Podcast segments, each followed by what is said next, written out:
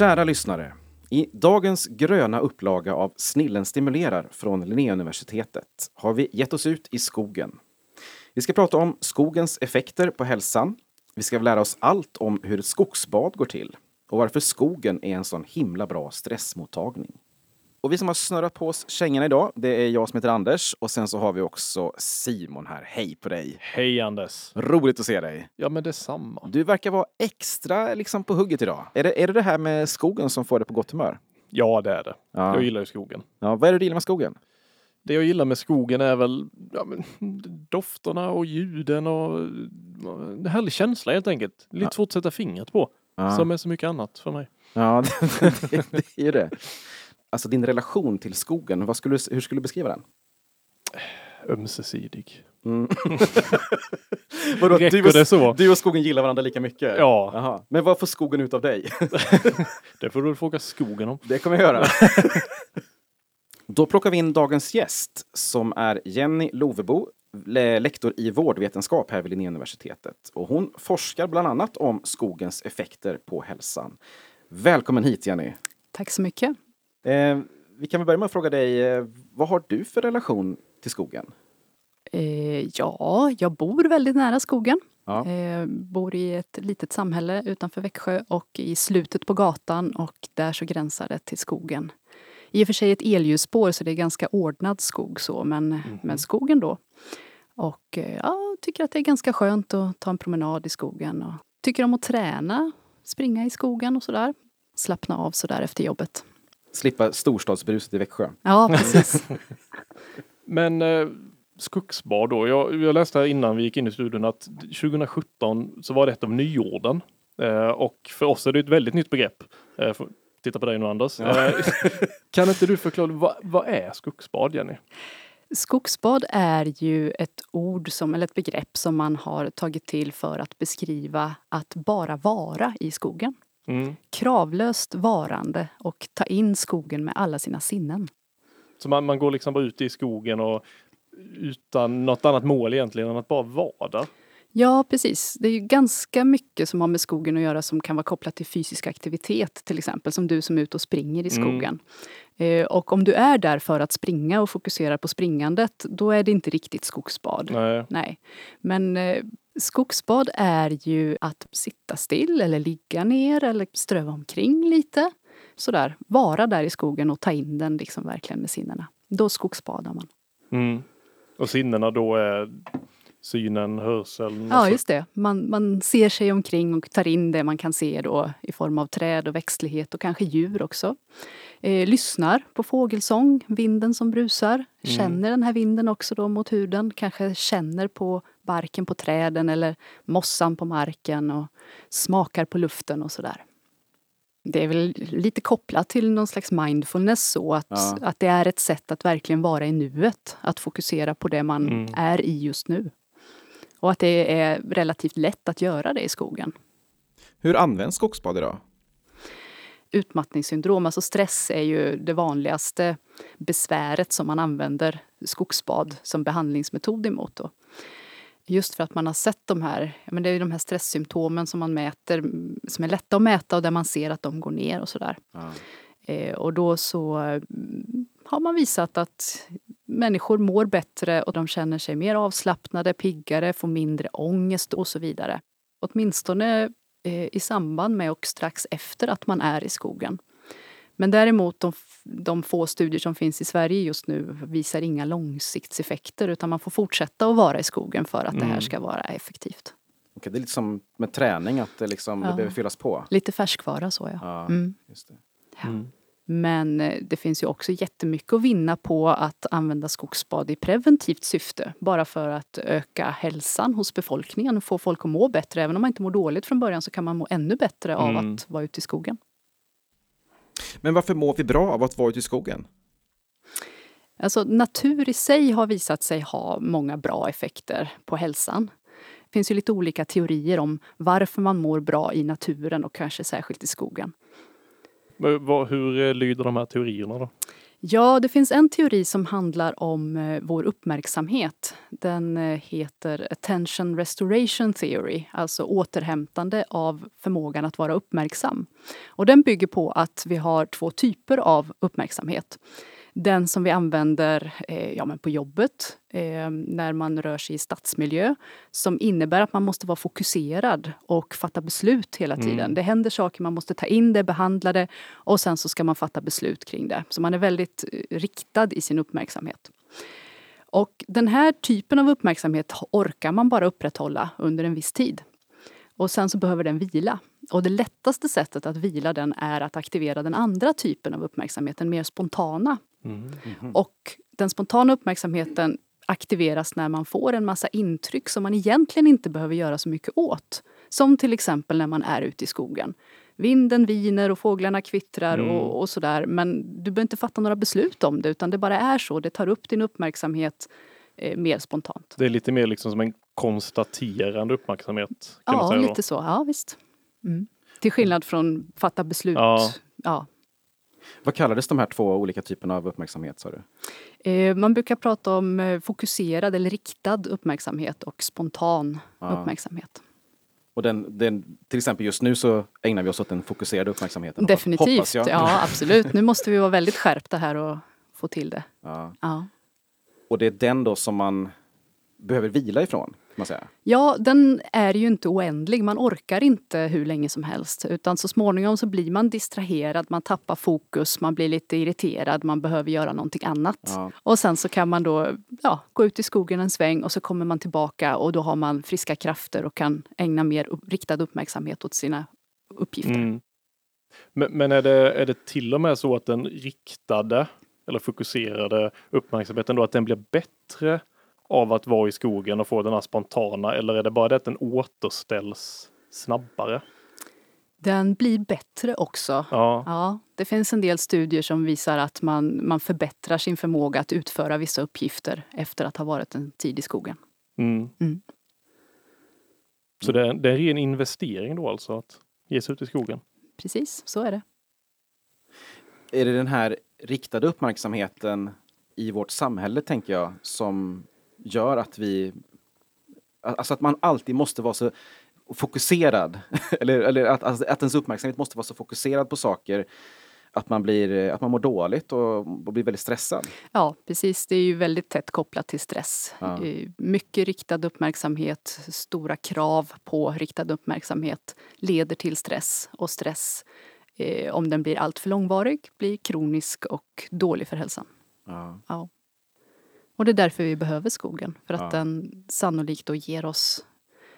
Det är en bra miljö för att släppa den riktade uppmärksamheten. Ja. Jag tänkte att vi skulle ta upp lite om ursprunget till skogsbad. Var, var kommer det ifrån? Ja, det kommer ju från Japan från början. I Japan så ägnar man sig åt någonting som heter Shinrin-yoku och som ordagrant då översätts skogsbad. Eh, och det var väl på 80-talet som man började med Shinrin-yoku och sen så har det här växt då. Så under början av 2000-talet så började man göra studier på det i Japan mm. och kunde visa effekter då. Eh, och där handlade det väl ganska mycket om att man i början tog med sig grupper med eh, hårt arbetande människor från stora städer ut på långsamma skogspromenader mm. i speciellt utvalda vackra områden och kunde se jättestora effekter på, på deras hälsa. De, de stressade av, de blev lugnare, deras blodtryck sjönk, man kunde visa positiva effekter på immunförsvaret. Ja, det var väldigt mycket som var väldigt positivt.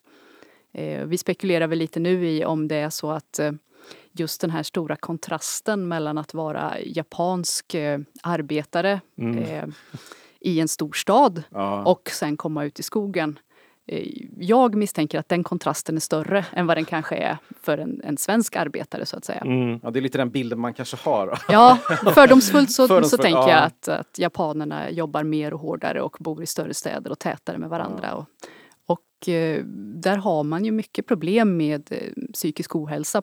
Mycket på grund av det, om jag har förstått saken rätt. Och, ja, då vill man hitta sätt att, att komma ifrån det eller att, att återställa Eh, hälsan hos de här personerna. Så i Japan finns det ju numera certifierade skogar, särskilda fina skogar mm. där man eh, erbjuder skogsbad. Då. Jaha. Ja. Så de är lite fortfarande eh, vad ska man säga, pionjärer i... Ja, det får man väl säga att de är. Ja. Ja. Ehm, Men, men vad, är det, vad är det som händer i kroppen hos de här människorna då när de, när de kommer ut i skogen? Ja, det verkar ju som att... Alltså vi har ju ehm, två delar av nervsystemet.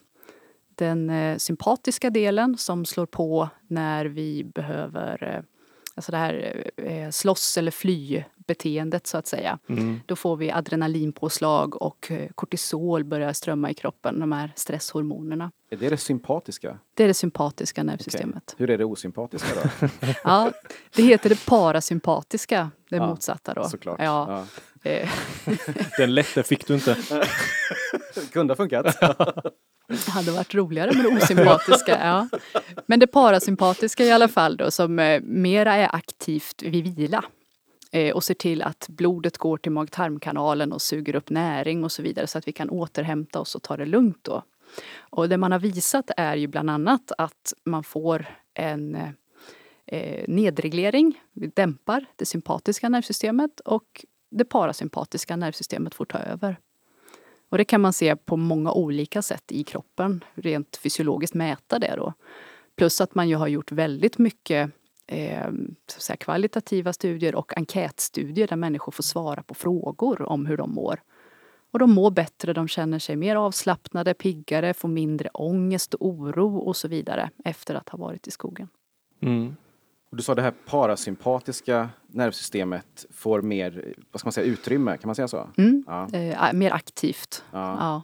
Så att de här, vad ska man säga, det, det, andra, det sympatiska nervsystemet får, eh, får lugna ner sig. Mm, får vila. Ja. Ja. Finns, finns det några mer hälsoeffekter? Som, jag lä- jag läste lite om, om blodtrycket, att det sänker. Kan du inte berätta? Mm. Finns, vad finns det mer? Ja, jag började ju lite där med nervsystemen och Ja. det finns ju många saker som är kopplade till det då. Så det man brukar mäta är ju bland annat blodtryck. Eh, när parasympatikus är väldigt aktivt då sjunker vårt blodtryck.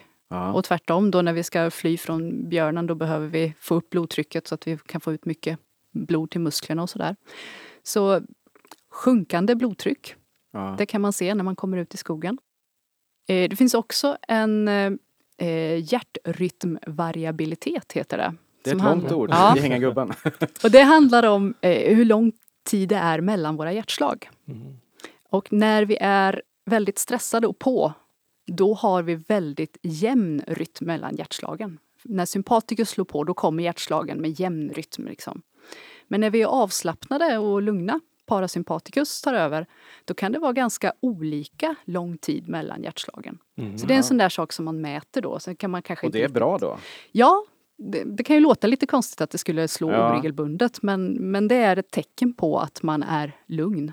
Och det är ju alltid bra för hälsan. Ja. Och att hjärtat tar det lite lugnare? Precis. Ja. Och sen har vi de här eh, stresshormonerna då som man kan mäta också. Kortisol till exempel då som, som man mäter i stressforskning överhuvudtaget. Eh, och det är ju inte bra för kroppen att ha ett ständigt påslag av kortisol utan där, det vet man ju att det är bra att det går ner då. Mm. Och det, kan, det har man kunnat mäta? Det har man kunnat mäta, att Ja. det går ner. Hur mäter man det egentligen? Eh, kortisol kan man mäta i saliven. Jaha. Inget konstigt alls? Nej, det man visste du. spott- Man spottar lite i ett rör och sen skickar man det på analys. Ja, Ja. jaha. Ja. Så enkelt var det. Så enkelt var det. Ja. Eh, ja men vad bra, har vi, finns det något mer? ja, men det finns lite annat. Jag pratar ju om att de här japanska studierna visar att immunförsvaret stärks. Och då har man tagit blodprover och tittat på att det blir fler av vissa immunceller då som är till exempel väldigt effektiva mot cancer och så. Jaha. Eh, Men det är ganska små studier så att det är, det är inte 100% säkert det här men det, det verkar som att det finns vissa effekter där. Och eh, sen har man också använt skogsbad som, som en komplementerande behandlingsmetod i vissa fall. Så till exempel så har man, jag tror att det var i Japan också, gått ut med eh, diabetiker på skogsbad och sett att upprepade skogsbad hjälper till att sänka blodsockret. För diabetiker har ju problem med högt blodsocker på grund av ja, lite olika saker beroende på om man är typ 1 eller typ 2 diabetiker då. Men, Ja. men det gemensamma är att man har för mycket socker i blodet då och det där kan man få ner med skogsbad. Och det är då, alltså fysisk aktivitet är ju bra. Men det här är liksom någonting som är skilt från det. Mm. För man jämför då folk som promenerar i stan med folk som promenerar i skogen. Och promenerar man i stan så får man inte den effekten på Nej. blodsockret, men i skogen så får man det. Men vad beror det på? Ja, det har jag inte sett några teorier om faktiskt. Nej. Utan det är mer någonting som man har sett att det är så. Ja, så, får man fundera, liksom, ja, men- så får man fundera på Mm. vilka fysiologiska kopplingar det finns i kroppen då. Mm. Mm. Ja, men så en mirakelmedicin helt enkelt. Ja, sen är det väl så att eh, jag har svårt att se att skogsbad i sig skulle kunna vara liksom det enda undergörande som man använder som behandlingsmetod för massa olika saker. Men eh, för jättemånga människor så tror jag att det skulle kunna vara en del i en friskare vardag. Så. Eh, man kan ju se det, nu har vi pratat om det som just en behandlingsmetod för stressade personer eller sådär. Mm.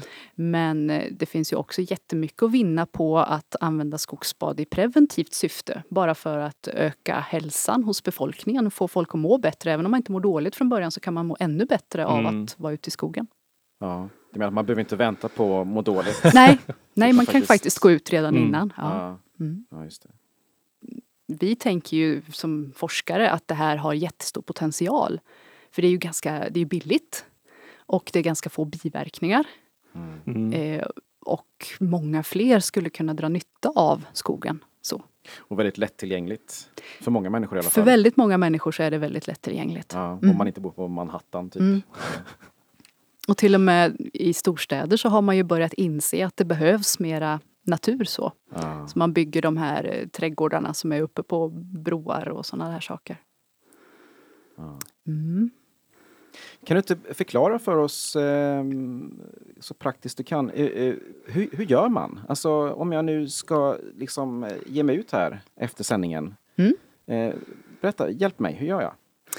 Ja, du går till skogen. Ja, tack. Ja. Ja. Då var vi klara.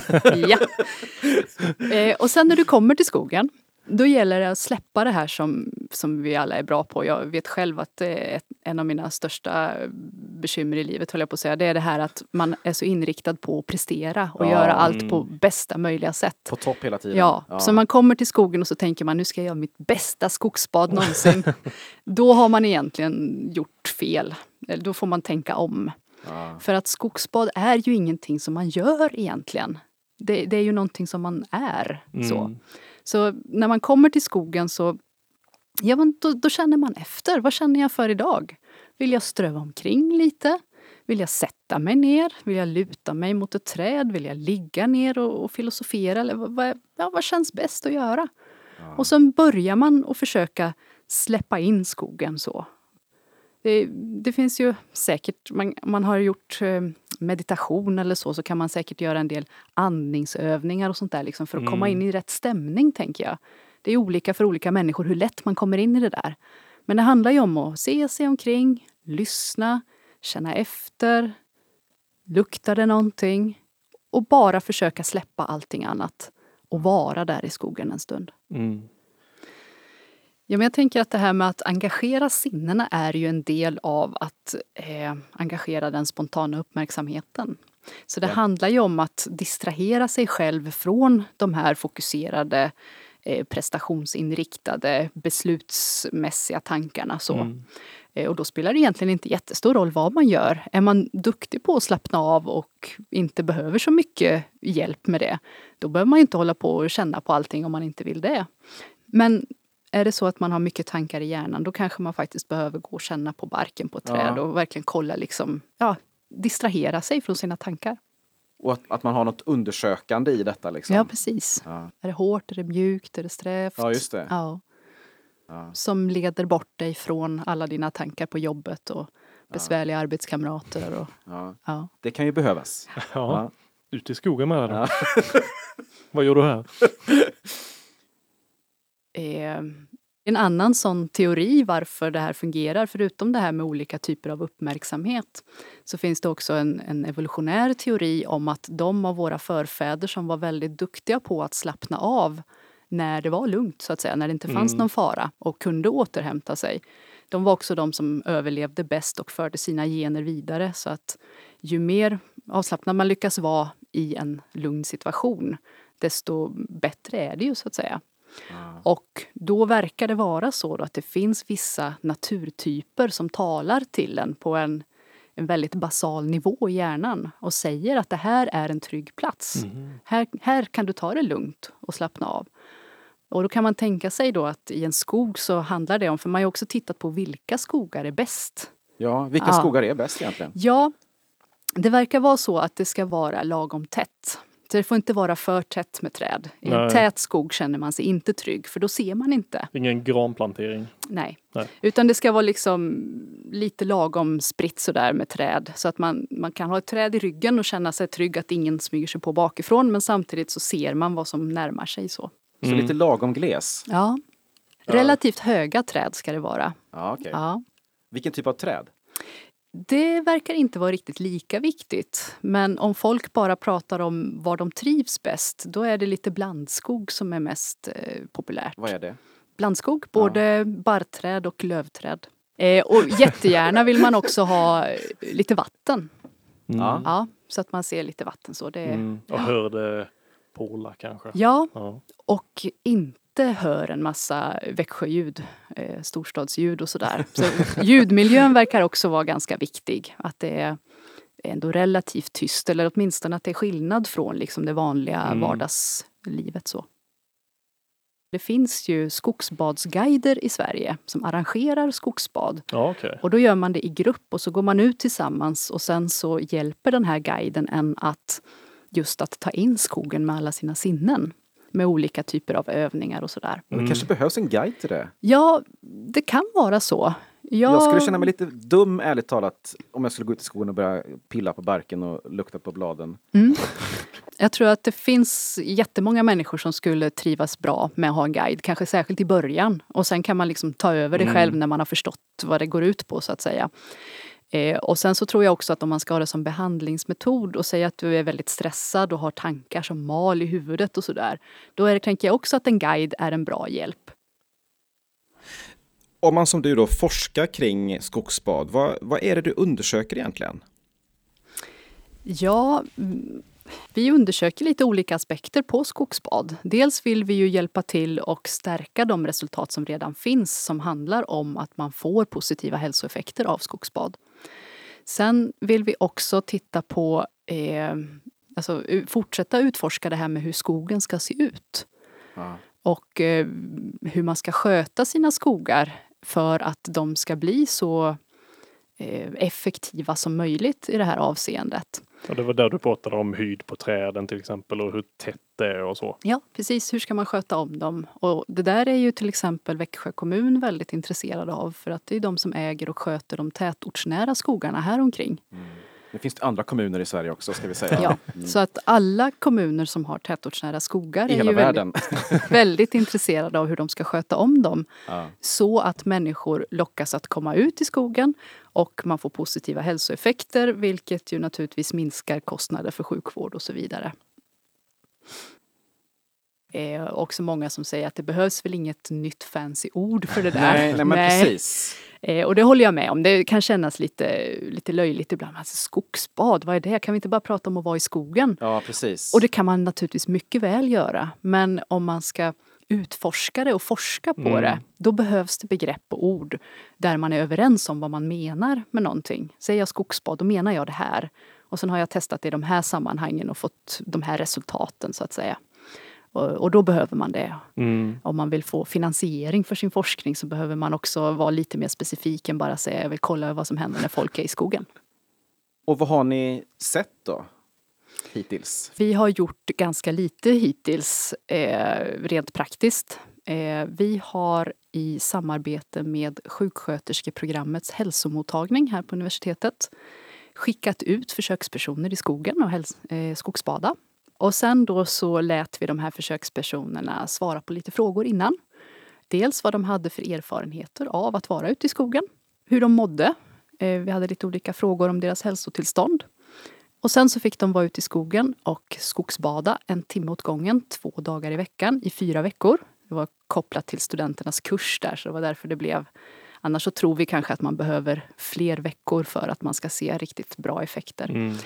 Men, vi, Men någonting såg ni kanske? men någonting såg vi. Vi såg ju definitivt att de här personerna som var ute och skogsbadade ansåg att det här var väldigt trevligt. Ja. De upplevde det positivt och att de tänkte vara ännu mer ute i skogen i framtiden. Eh, vi ska säga att de vi rekryterade var ganska skogsvana. Ja, okej. Ja, Så, så inga det, soffpotatisar? nej, det liksom. var det inte. Och det är ju ett jätteintressant område med de här människorna som inte är vana vid att vara ute Mm, i skogen. Hur ska ja. man få ut dem och så vidare. Så det är, där har vi ett helt forskningsområde som vi ska studera.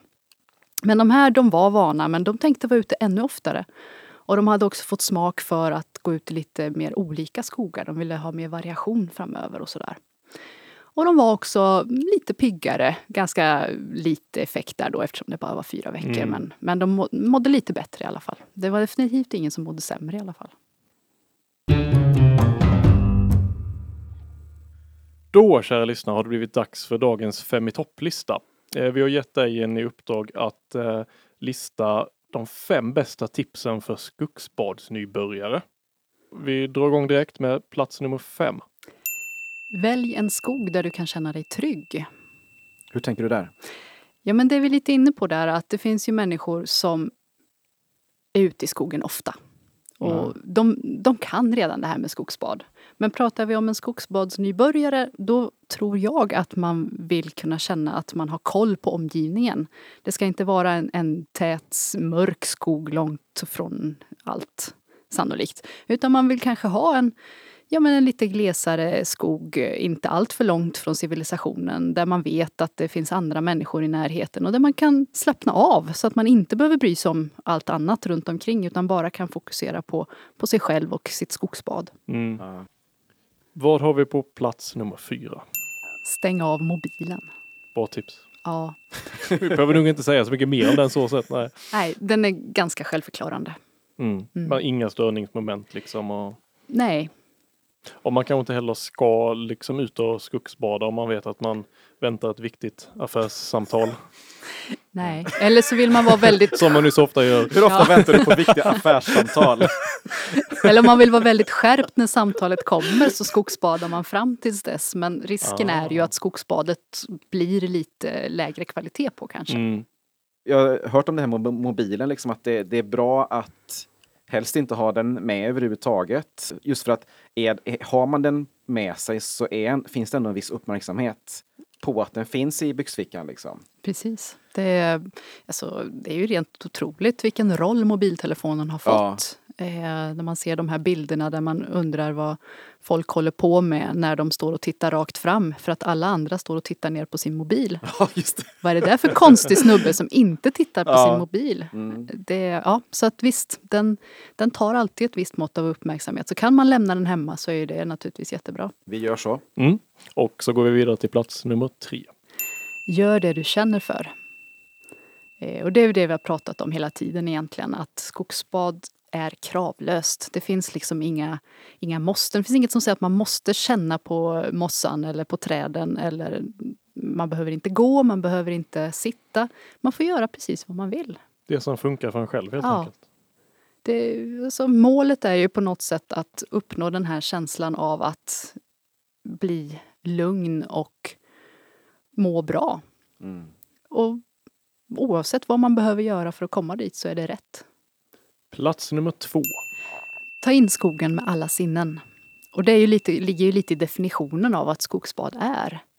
Så se oss omkring, lyssna, känna på känslan, även om man inte känner på träden. Även om man får göra det också förstås. Lukta, smaka.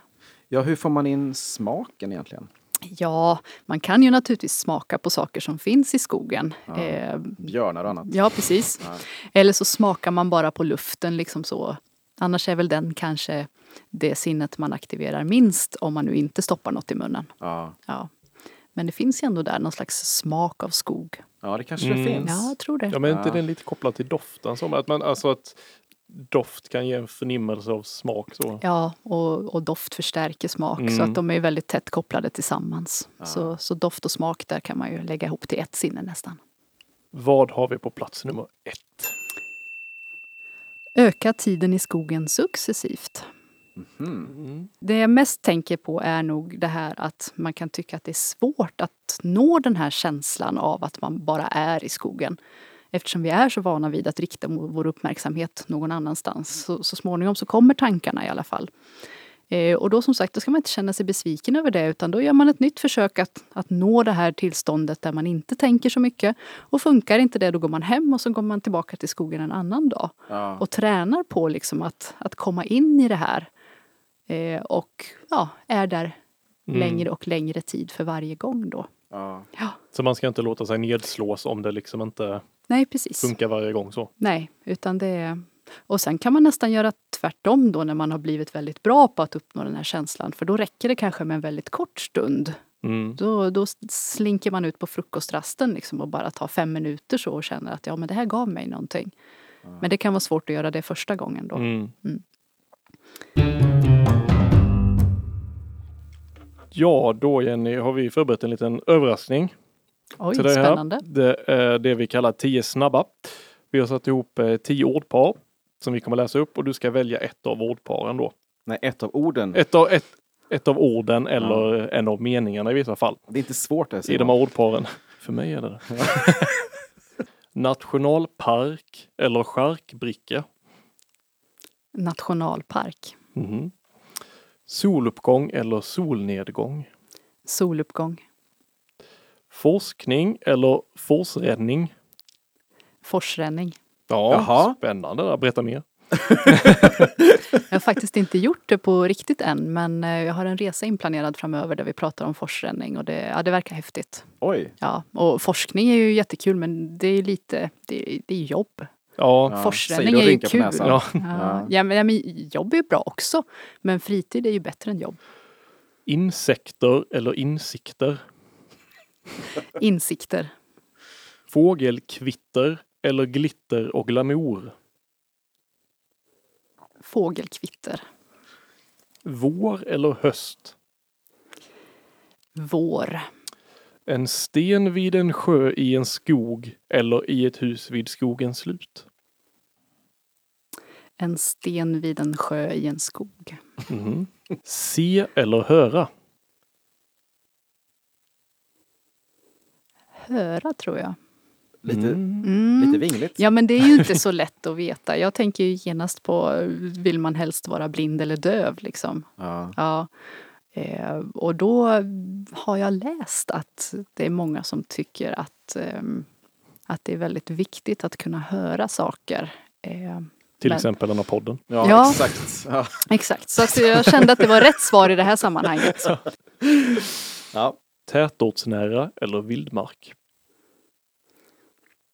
Vildmark fast tätortsnära är också jätteviktigt. För vildmark kan man inte få varje dag. Biologi eller medicin. Medicin. Ja, Ja, därför att eh, vi är ganska fascinerad av människokroppen så. Eh, och det kan ju för sig vara både medicin och biologi. Men just den inriktningen, liksom hur, hur människan funkar och när det inte funkar, vad som har gått fel och hur man kan få det att funka igen. Det är ju mer medicin än vad det är biologi. Så Mm. därför medicin. men för visst är det så. Våra agenter i fält har kommit fram till att du är biolog också. Ja, jag har en, eh, en grundutbildning som biolog. Mm. Och sen så har jag gjort min avhandling inom medicin. Men så du har dubbla karriärer kan man säga. Ja, det kan man ju säga. Ja. Att det har blivit så nu när jag håller på med forskning inom det här området. Då kan jag utnyttja eh, mina dubbla bakgrunder. Inte illa. Nej, bra. Där ligger man i det. Ja, Ja. verkligen. Hur ser du på framtiden när det gäller skogsbad? Ja, i bästa fall så eh, kommer det här att bli en eh, folkrörelse framöver. Mm. Eh, det hoppas vi ju på.